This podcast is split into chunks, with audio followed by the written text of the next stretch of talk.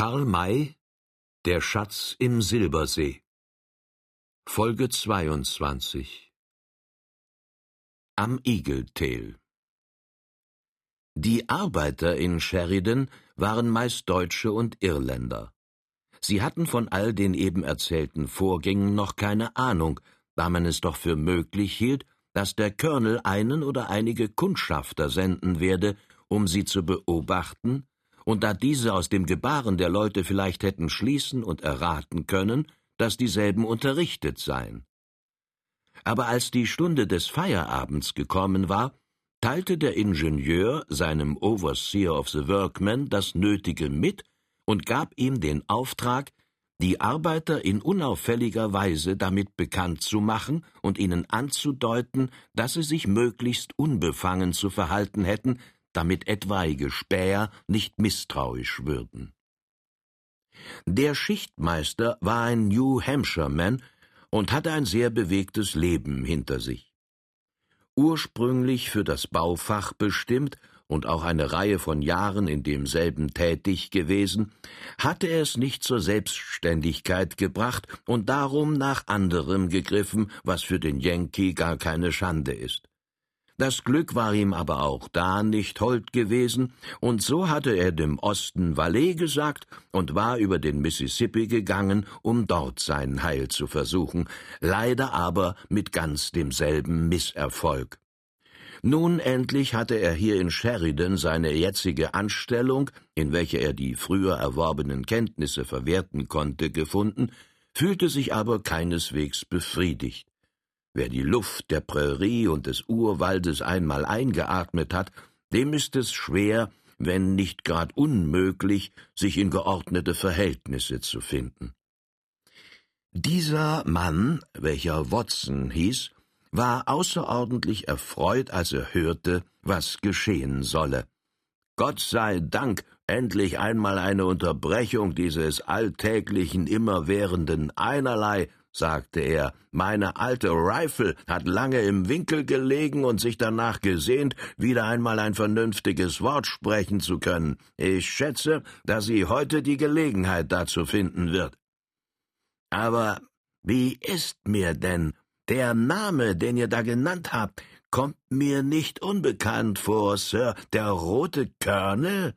Und Brinkley soll er heißen. Ich bin einmal einem Brinkley begegnet welcher falsches rotes Haar trug, obgleich sein natürlicher Skalp von dunkler Farbe war. Ich habe dieses Zusammentreffen beinahe mit dem Leben bezahlt. Wo und wann ist das gewesen? fragte Old Firehand. Vor zwei Jahren, und zwar droben am Grand River. Ich war mit einem Mater, einem Deutschen, welcher Engel hieß, droben am Silbersee gewesen. Wir wollten nach Pueblo, und dann auf der Arkansasstraße nach dem Osten, um uns dort die Werkzeuge zu einem Unternehmen zu verschaffen, welches uns zu Millionären gemacht hätte. Old Firehand horchte auf. Engel, hieß der Mann, fragte er. Ein Unternehmen, welches euch Millionen bringen sollte. Darf man vielleicht etwas Näheres über dasselbe erfahren? Warum nicht? Wir beide hatten uns zwar das tiefste Schweigen gelobt, aber die Millionen sind in nichts zerronnen, weil der Plan nicht zur Ausführung gekommen ist, und darum schätze ich, dass ich nicht mehr an das Gelöbnis der Verschwiegenheit gebunden bin. Es handelte sich nämlich um die Hebung eines ungeheuren Schatzes, welcher in das Wasser des Silbersees versenkt worden ist. Der Ingenieur ließ ein kurzes, ungläubiges Lachen hören, darum fuhr der Schichtmeister fort, es mag das abenteuerlich klingen, Sir, aber es ist trotzdem wahr. Ihr, Mr. Firehand, seid einer der berühmtesten Westmänner und werdet manches erlebt und erfahren haben, was euch, falls ihr es erzählen wolltet, niemand glauben würde. Vielleicht lacht wenigstens ihr nicht über meine Worte. Fällt mir gar nicht ein, antwortete der Jäger im ernsteren Tone.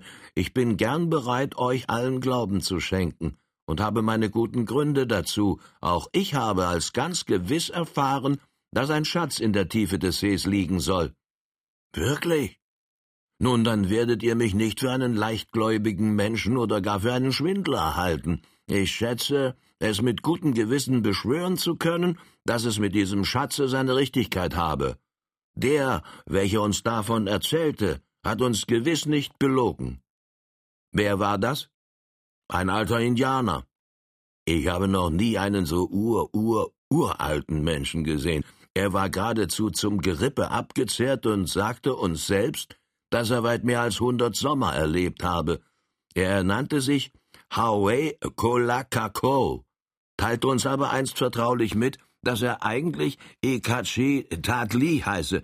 Was diese indianischen Namen zu bedeuten haben, weiß ich nicht. Aber ich weiß es, fiel Old Firehand ein. Der erstere gehört der Tonkawa, der zweite der aztekischen Sprache an, und beide haben ganz dieselbe Bedeutung, nämlich großer Vater. Sprecht weiter, Mr. Watson.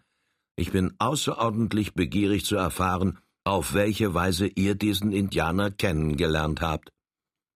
Nun ist es eigentlich gar nichts Besonderes oder gar Abenteuerliches dabei. Ich hatte mich in der Zeit verrechnet und war zu lange in den Bergen geblieben, so dass ich von dem ersten Schnee überrascht wurde. Ich musste also oben bleiben und mich nach einem Orte umsehen, an welchem ich, ohne verhungern zu müssen, überwintern konnte. Ich ganz allein, tief eingeschneit, das war kein Spaß. Glücklicherweise kam ich noch bis an den Silbersee und erblickte dort eine Steinhütte, aus welcher Rauch aufstieg. Ich war gerettet. Der Besitzer dieser Hütte war eben jener alte Indianer. Er hatte einen Enkel und einen Urenkel namens der große und der kleine Bär, welche ah, Nintropan Hauei und Nintropan Homosch, fiel Old Firehand ein. Ja, so waren die indianischen Worte. Kennt ihr vielleicht diese beiden, Sir? Ja, doch weiter, weiter. Die beiden Bären waren nach den Wasatschbergen hinüber, wo sie bis zum Frühjahr bleiben mussten. Der Winter kam allzu früh, und es war eine vollständige Unmöglichkeit, durch den Massenschnee von dort herüber nach dem Silbersee zu kommen. Jedenfalls waren sie um den Alten in großer Sorge. Sie wussten ihn allein und mussten überzeugt sein, dass er in dieser Einsamkeit zugrunde gehen müsse. Glücklicherweise kam ich zu ihm und fand auch schon einen anderen in seiner Hütte, eben den vorhin erwähnten Deutschen namens Engel, welcher sich gerade so wie ich vor dem ersten Schneesturme hierher gerettet hatte. Ich schätze, dass es geraten ist, mich kurz zu fassen, und will nur sagen, dass wir drei den ganzen Winter miteinander verlebten. Zu hungern brauchten wir nicht, es gab Wild genug, aber die Kälte hatte den Alten zu sehr angegriffen, und als die ersten lauen Lüfte wehten, mussten wir ihn begraben. Er hatte uns lieb gewonnen und teilte uns, um sich uns dankbar zu erweisen, das Geheimnis vom Schatze des Silbersees mit. Er besaß ein uraltes Lederstück, auf welchem sich eine genaue Zeichnung der betreffenden Stelle befand, und erlaubte uns eine Kopie davon zu machen. Zufälligerweise hatte Engel Papier bei sich, ohne welches wir die Zeichnung nicht hätten erhalten können, weil der Alte das Leder uns nicht geben, sondern dasselbe für die beiden Bären aufbewahren wollte. Er hat es am Tage vor seinem Tode vergraben, doch wo, das erfuhren wir nicht, da wir seinen Willen achteten und nicht nachforschten. Als er dann unter seinem Hügel lag, brachen wir auf. Engel hatte die Zeichnung in seinen Jagdrock eingenäht. Ihr habt nicht auf die Rückkehr der beiden Bären gewartet? fragte Old Firehand. Nein, das war ein großer Fehler. Mag sein, aber wir waren monatelang eingeschneit gewesen und sehnten uns nach Menschen. Wir kamen auch bald unter Leute, aber unter welche? Wir wurden von einer Schar Utah-Indianer überfallen und vollständig ausgeraubt. Sie hätten uns sicher getötet, aber sie kannten den alten Indianer, welcher bei ihnen in großen Ehren gestanden hatte, und als sie erfuhren, dass wir uns seiner angenommen und ihn dann nach seinem Tode begraben hatten, schenkten sie uns das Leben, gaben uns wenigstens die Kleider zurück und ließen uns laufen. Unsere Waffen aber behielten sie. Ein Umstand, den wir ihnen nicht danken konnten, da wir ohne Waffen allen Fährlichkeiten, sogar dem Hungertode preisgegeben waren. Glücklicher oder mehr unglücklicherweise trafen wir am dritten Tage auf einen Jäger, von welchem wir Fleisch erhielten. Als er hörte, dass wir nach Pueblo wollten, gab er vor, dasselbe Ziel zu haben und erlaubte uns, uns ihm anzuschließen. Das war der rote Brinkley? Ja. Er nannte sich zwar anders, aber ich habe später erfahren, dass er so hieß. Er fragte uns aus, und wir sagten ihm alles, nur das von dem Schatze und der Zeichnung, welche Engel bei sich trug, verschwiegen wir ihm, denn er hatte kein vertrauenerweckendes Aussehen. Ich kann nicht dafür, aber ich habe stets gegen rothaarige Menschen einen Widerwillen gehabt, obgleich ich schätze, dass es unter ihnen auch nicht mehr Schurken gibt, als unter denjenigen Leuten, deren Köpfe anders gefärbte Skalpel tragen. Freilich hat uns unsere Schweigsamkeit nichts genützt. Da nur er Waffen hatte, so ging er oft fort, um zu jagen, und dann saßen wir beide zusammen und sprachen fast nur von dem Schatze. Da ist er denn einmal heimlich zurückgekehrt, hat sich hinter uns geschlichen und unser Gespräch belauscht. Als er darauf wieder nach Fleisch ging, forderte er mich auf, mitzugehen, da vier Augen mehr sehen als zwei. Nach einer Stunde, als wir uns weit genug von Engeln entfernt hatten, sagte er mir, dass er alles gehört habe und uns zur Strafe für unser Misstrauen die Zeichnung abnehmen werde. Zugleich zog er sein Messer und fiel über mich her. Ich wehrte mich aus Leibeskräften, doch vergeblich, er stieß mir das Messer in die Brust. Schändlich, rief Old Firehand. Er hatte die Absicht, dann auch Engel zu ermorden, um in den alleinigen Besitz des Geheimnisses zu gelangen? Jedenfalls, Glücklicherweise hatte er mich nicht ins Herz getroffen und doch angenommen, dass ich tot sei. Als ich erwachte, lag ich neben einer großen Blutlache im Schoße eines Indianers, der mich gefunden hatte. Es war Winnetou, der Häuptling der Apachen. Welch ein Glück! Da befandet ihr euch in den besten Händen. Es scheint, dass dieser Mann allgegenwärtig ist. In guten Händen befand ich mich, das ist wahr. Der Rote hatte mich bereits verbunden. Er gab mir Wasser, und ich musste ihm, so gut das bei meiner Schwachheit ging, erzählen, was geschehen war.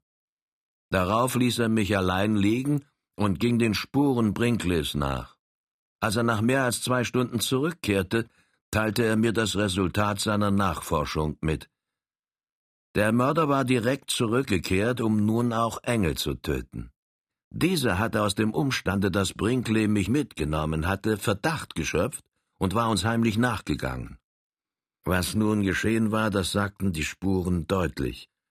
Er hatte die beabsichtigte Mordtat von weitem bemerkt, doch war er zu weit entfernt gewesen und der Mörder hatte zu schnell gehandelt, als dass er Zeit gefunden hätte, mir zu Hilfe zu kommen. Er wusste nun auch sich in Gefahr, und da er nicht bewaffnet war, so hielt es für geraten, schleunigst die Flucht zu ergreifen. Als Brinkley mich dann für tot liegen ließ und zurückkehrte, fand er die Fährte des Flüchtigen und folgte ihm nach. Engel ist ihm aber doch entkommen, wie ich später erfahren habe. Ja, er ist entkommen, nickte Old Firehand. Wie? fragte der Schichtmeister. Ihr wisst das, Sir? Ja, doch davon später. Erzählt jetzt weiter. Winnetou befand sich auf einem Ritte nach Norden. Er hatte keine Zeit, sich wochenlang mit mir zu befassen und brachte mich in ein Lager der Timbabatsch-Indianer, mit denen er sich auf freundschaftlichem Fuße befand. Diese pflegten mich, bis ich wiederhergestellt war, und brachten mich dann nach der nächsten Ansiedlung, wo ich gute Aufnahme und alle mögliche Unterstützung fand. Ich habe da ein halbes Jahr lang alle möglichen Arbeiten verrichtet, um mir so viel zu verdienen, um nach Osten gehen zu können. Wohin wolltet ihr? Zu Engel. Ich nahm an, dass er entkommen sei. Ich wusste, dass er in Russellville, Kentucky, einen Bruder hatte, und wir hatten beschlossen, diesen aufzusuchen, um von dort aus die Vorbereitungen zu unserem Zuge nach dem Silbersee zu treffen. Als ich dort angekommen war, hörte ich, dass dieser Bruder nach dem Arkansas gezogen sei, aber wohin, das konnte mir niemand sagen. Er hatte bei seinem Nachbar einen Brief für seinen Bruder, falls dieser kommen und nach ihm fragen sollte, zurückgelassen. Der letztere war auch eingetroffen und hatte den Brief erhalten, in welchem jedenfalls der neue Wohnort angegeben war. Dann war er wieder fort und den Nachbar gab es auch nicht mehr, da er gestorben war. Ich ging also nach Arkansas und habe den ganzen Staat durchsucht, doch vergeblich. In Russellville aber hatte Engel das Abenteuer erzählt und meinen Mörder Brinkley genannt. Wie und auf welche Weise er diesen Namen erfahren hatte, das ist mir unbekannt. So, Messieurs, das ist's, was ich euch zu erzählen hatte. Wenn es mit dem Namen Brinkley seine Richtigkeit hat, so freue ich mich königlich darauf, mit diesem Halunken zusammenzutreffen. Ich schätze, dass ich mit ihm eine Rechnung machen werde. Es gibt noch andere, welche die gleiche Absicht haben, bemerkte Old Firehand. Jetzt ist mir eines noch unklar. Ihr sagtet vorhin, dass Brinkleys rotes Haar falsch sei. Wie könnt ihr das wissen? Das ist sehr einfach. Als er über mich herfiel und ich mich wehrte, ergriff ich ihn beim Kopfe. Ich hätte ihn gewiss niedergerissen und wäre Sieger geblieben, wenn der Skalp fest angewachsen gewesen wäre. Aber ich hielt die lose Perücke in der Hand, und während meines Erstaunens darüber bekam er Zeit, mir das Messer in die Brust zu stoßen.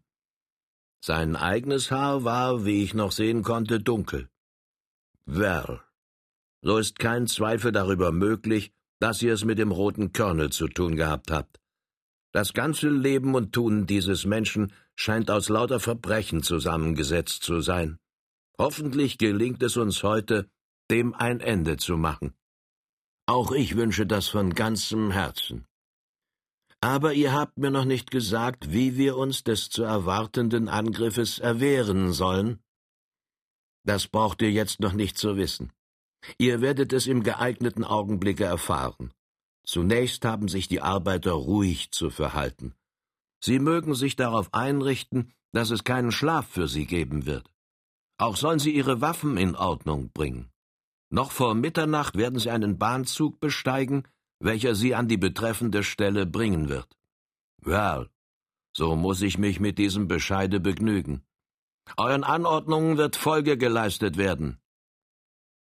Als jener sich entfernt hatte, erkundigte sich Old Firehand bei dem Ingenieur, ob er vielleicht zwei Arbeiter habe, welche den beiden gefangenen Tramps in Beziehung auf Gestalt und Gesichtszüge ähnlich seien.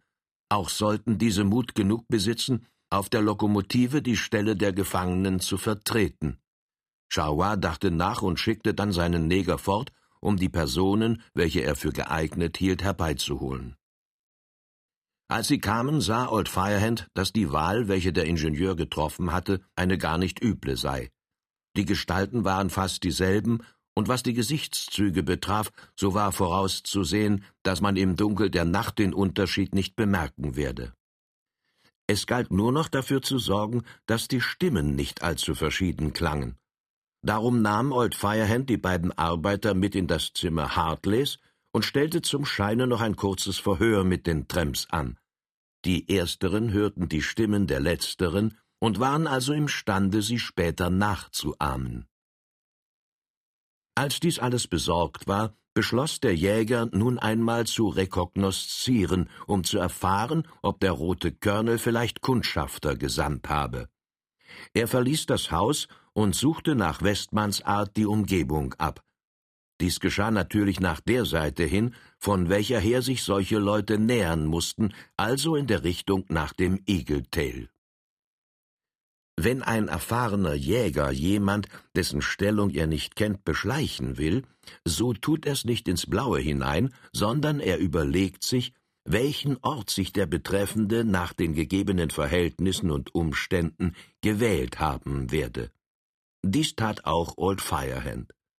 Wenn Späher gekommen waren, so befanden sich dieselben jedenfalls an einer Stelle, von welcher aus bei Nacht die Arbeiterniederlassung möglichst ungefährlich und zugleich hinreichend zu beobachten war. Und eine solche Stelle gab es gar nicht weit entfernt vom Hause des Ingenieurs. Man hatte in das Terrain schneiden müssen, und so stieg hart am Geleise eine Böschung auf, deren Höhe einige Bäume trug. Von dort oben herunter gab es den besten Überblick, und die Bäume gewährten die nötige Deckung. Wenn irgendwo, so mussten die Spione dort gesucht werden. Old Firehand suchte unbemerkt von der anderen Seite an den Fuß der kleinen Höhe zu kommen und kroch dann leise hinauf. Als er oben angekommen war, sah er, dass seine Berechnung ganz richtig gewesen war. Unter den Bäumen saßen zwei Gestalten, welche miteinander sprachen, natürlich so leise, dass sie unten nicht gesehen werden konnten. Der kühne Jäger näherte sich ihnen so weit, dass er mit dem Kopfe den Stamm des Baumes, neben welchem sie saßen, berührte. Er hätte beide mit der Hand ergreifen können. Er konnte sich so nahe an sie wagen, weil sein grauer Anzug selbst für das schärfste Auge nicht vom Boden zu unterscheiden war. Es galt zu hören, was sie sagten. Leider war gerade eine Pause eingetreten, und es verging eine geraume Zeit, bevor der eine sagte Hast du denn erfahren, was später, wenn wir hier fertig sind, geschehen soll? Nichts Gewisses, antwortete der andere. Man munkelt von allerlei, aber genau wissen es wohl nur wenige. Ja, der Colonel ist verschwiegen und hat nur wenig Vertraute. Seinen eigentlichen Plan kennen nur die, welche vor uns bei ihm gewesen sind. Meinst du Woodward, welcher mit ihm den Rafters entkommen ist? Nun, der scheint ja gerade gegen dich sehr mitteilsam zu sein. Hat er dir nichts gesagt? Andeutung, weiter nichts. Aber aus Andeutungen kann man doch Schlüsse ziehen. Gewiss. So schließe ich zum Beispiel aus seinen Worten, dass der Colonel nicht die Absicht hat, unsere ganze Schar beisammen zu behalten. Eine so große Zahl ist ihm für seine weiteren Pläne nur hinderlich.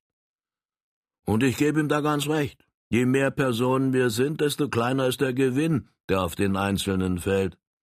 Ich denke, dass er sich die Besten auswählt und mit ihnen ganz plötzlich verschwinden wird. Alle Teufel! Sollten die anderen etwa dann betrogen werden? Wieso betrogen? Nun, wenn zum Beispiel der Colonel morgen mit denen, welche er bei sich behalten wird, verschwindet, das könnte gar nichts schaden. Ich würde mich nur darüber freuen. So? Und ich müsste mir das verbitten. Du? Dummkopf. Ich habe dich für viel klüger gehalten. Inwiefern? Es versteht sich ganz von selbst, dass du nicht bei denen sein würdest, welche betrogen werden und das Nachsehen haben. Kannst du mir das beweisen? Wenn nicht, so halte ich die Augen offen und schlage Alarm. Der Beweis ist nicht schwer zu führen. Hat er dich nicht mit mir hierher geschickt? Nun? Nur brauchbare und zuverlässige Leute erhalten so einen Auftrag. Indem er uns mit der Beaufsichtigung dieses Ortes betraut, hat er uns das allerbeste Vertrauenszeugnis erteilt. Was folgt daraus? Wenn er wirklich die Absicht hegt, einen Haufen der unsrigen von sich abzuschütteln, so werden wir nicht zu diesen gehören, sondern auf alle Fälle zu denen, welche er mit sich nimmt. Hm, das lässt sich hören. Dieses Argument ist gut und beruhigt mich vollständig. Aber wenn du meinst, dass ich mit unter den Auserwählten sein werde, warum hältst du da hinter dem Berge und sagst mir nicht, was Woodward dir über seine Pläne mitgeteilt hat? Weil ich selbst noch nicht im Klaren bin. Es handelt sich um einen Zug hinauf in die Berge. Wozu in die Berge? Hm, ich weiß nicht, ob es geraten ist, davon zu sprechen, aber ich will's dir dennoch mitteilen. Da oben hat vor uralten Zeiten ein Volk gewohnt, dessen Name mir entfallen ist. Dieses Volk ist entweder nach Süden gezogen oder ausgerottet worden und hat vorher ungeheure Schätze in den See versenkt. Unsinn! Wer Schätze besitzt, der nimmt sie mit, wenn er fortzieht. Ich sagte ja, dass es möglicherweise auch ausgerottet worden ist. Worin sollten diese Schätze bestehen? In Geld? Das weiß ich nicht. Ich bin kein Gelehrter und kann also nicht sagen, ob frühere Völker Münzen geprägt oder Banknoten gedruckt haben. Die letzteren hätten aber jetzt allen Wert verloren. Woodward sagte, das Volk sei heidnisch gewesen und habe ungeheure Tempel besessen, mit massiv goldenen und silbernen Götzenbildern und unzähligen eben solchen Gefäßen. Diese Reichtümer liegen im Silbersee welcher davon seinen Namen hat. So sollen wir diesen See wohl austrinken, um diese Sachen auf dem Boden liegen zu sehen. Sprich nicht unverständig. Der Colonel wird wohl wissen, woran er ist und was er zu tun hat. Er soll eine Zeichnung besitzen, mit deren Hilfe man die betreffende Stelle genau und sicher zu bestimmen imstande sein wird. So. Und wo liegt denn dieser Silbersee? Das weiß ich nicht. Jedenfalls wird er erst dann davon reden, wenn er bestimmt hat, wen er mitnehmen will. Es versteht sich ganz von selbst, dass er sein Geheimnis und seine Absichten nicht vorher ausplaudern kann. Natürlich. Aber gefährlich ist diese Sache auf alle Fälle. Warum? Der Indianer wegen. Pshaw. Es wohnen dort nur zwei Rote, der Enkel und der Urenkel desjenigen Indianers, von welchem die Zeichnung stammt. Und diese sind doch mit zwei Schüssen weggeputzt. Wenn's so ist, so will ich's loben. Ich war noch nie droben in den Mountains und muss mich also auf die verlassen, welche die Sache verstehen. Zunächst meine ich, dass wir unser ganzes Augenmerk auf unser heutiges Unternehmen zu richten haben. Meinst du, dass es gelingen wird? Jedenfalls. Schau nur, wie ruhig alles im Orte ist. Kein Mensch hat dort unten eine Ahnung von unserer Anwesenheit und unserem Vorhaben und zwei unserer besten und listigsten Leute sind schon hier, um uns vorzuarbeiten. Wer könnte da an ein Misslingen denken? Well, wenn diese Arbeiter nur klug genug sind, sich nicht in die Angelegenheit zu mischen. Sie würden uns sonst zwingen, zu den Gewehren zu greifen. Das wird und kann ihnen gar nicht in den Sinn kommen, denn sie wissen eben nichts davon. Der Zug kommt hier an, hält fünf Minuten lang und fährt dann weiter. Eine Wegstunde von hier brennt unser Feuer. Dort halten unsere zwei Genossen, welche sich auf der Lokomotive befinden, dem Maschinisten die Revolver vor und zwingen ihn, den Zug zu stoppen. Wir umringen diesen, der Colonel steigt auf und nimmt. Oh, unterbrach ihn der andere. Wer steigt auf? Etwa der Colonel allein? Oder nur mit wenigen, mit denen er dann ganz gemütlich davondampft? Später lässt er halten, steigt aus, nimmt die halbe Million und verschwindet? Und die anderen sitzen hier und haben nichts und sehen nichts als ihre eigenen verblüfften Gesichter? Nein, so wird nicht gewettet. Was du denkst, erklang es ärgerlich. Ich hab dir ja gesagt, wenn der Colonel wirklich eine solche Absicht hegte, so befänden wir beide uns unter denen, welche den Zug besteigen dürfen. Wenn du das für so gewiss annimmst, so glaube ich es und will es abwarten. Aber ich habe auch gehört, was andere sagen. Man traut dem Colonel nicht, und ich bin überzeugt, dass, wenn der Zug hält, ein jeder sich in die Wagen drängen wird. Meinetwegen. Ich habe nicht die Absicht, einen Kameraden zu übervorteilen und werde den Colonel warnen, dies zu versuchen. Wenn der Silbersee uns so ungeheure Schätze bietet, so haben wir nicht nötig, gegen unsere hiesigen Genossen unehrlich zu sein. Wir teilen. Ein jeder erhält sein Geld, und dann mag der Colonel sich diejenigen aussuchen, welche er mit in das Gebirge nehmen will. Basta! Sprechen wir nicht weiter davon. Jetzt möchte ich nur wissen, was die Lokomotive soll, welche da unten steht. Das Feuer brennt unter dem Kessel. Also steht sie zur Fahrt bereit. Wohin? Vielleicht ist es die Probiermaschine, welche der Sicherheit wegen dem Geldzuge vorangehen soll. Nein, da wartet sie nicht schon jetzt. Der Zug kommt ja erst nachts drei Uhr. Diese Maschine kommt mir nicht geheuer vor. Ich bin begierig zu erfahren, welche Absicht man mit ihr verfolgt. Der Mann sprachte einen Verdacht aus, welcher sehr zu berücksichtigen war. Old Firehand sah ein, dass die Maschine nicht stehen bleiben durfte. Es war eine gewöhnliche kleine Bauzuglokomotive, an welche Wagen, in denen Erde transportiert zu werden pflegte, angehängt waren. In diesen Wagen sollten die Arbeiter transportiert werden. Damit durfte man nun nicht bis gegen Mitternacht warten, sondern es musste, um den Verdacht des Kundschafters zu zerstreuen, gleich geschehen. Old Firehand kroch also zurück und schlich sich nach dem Hause des Ingenieurs, welchem er sagte, was er gehört hatte. Well, meinte dieser, so müssen wir die Leute gleich fortschaffen. Aber die Späher werden sie einsteigen sehen. Nein, geben wir den Arbeitern den Befehl, sich ungesehen fortzuschleichen.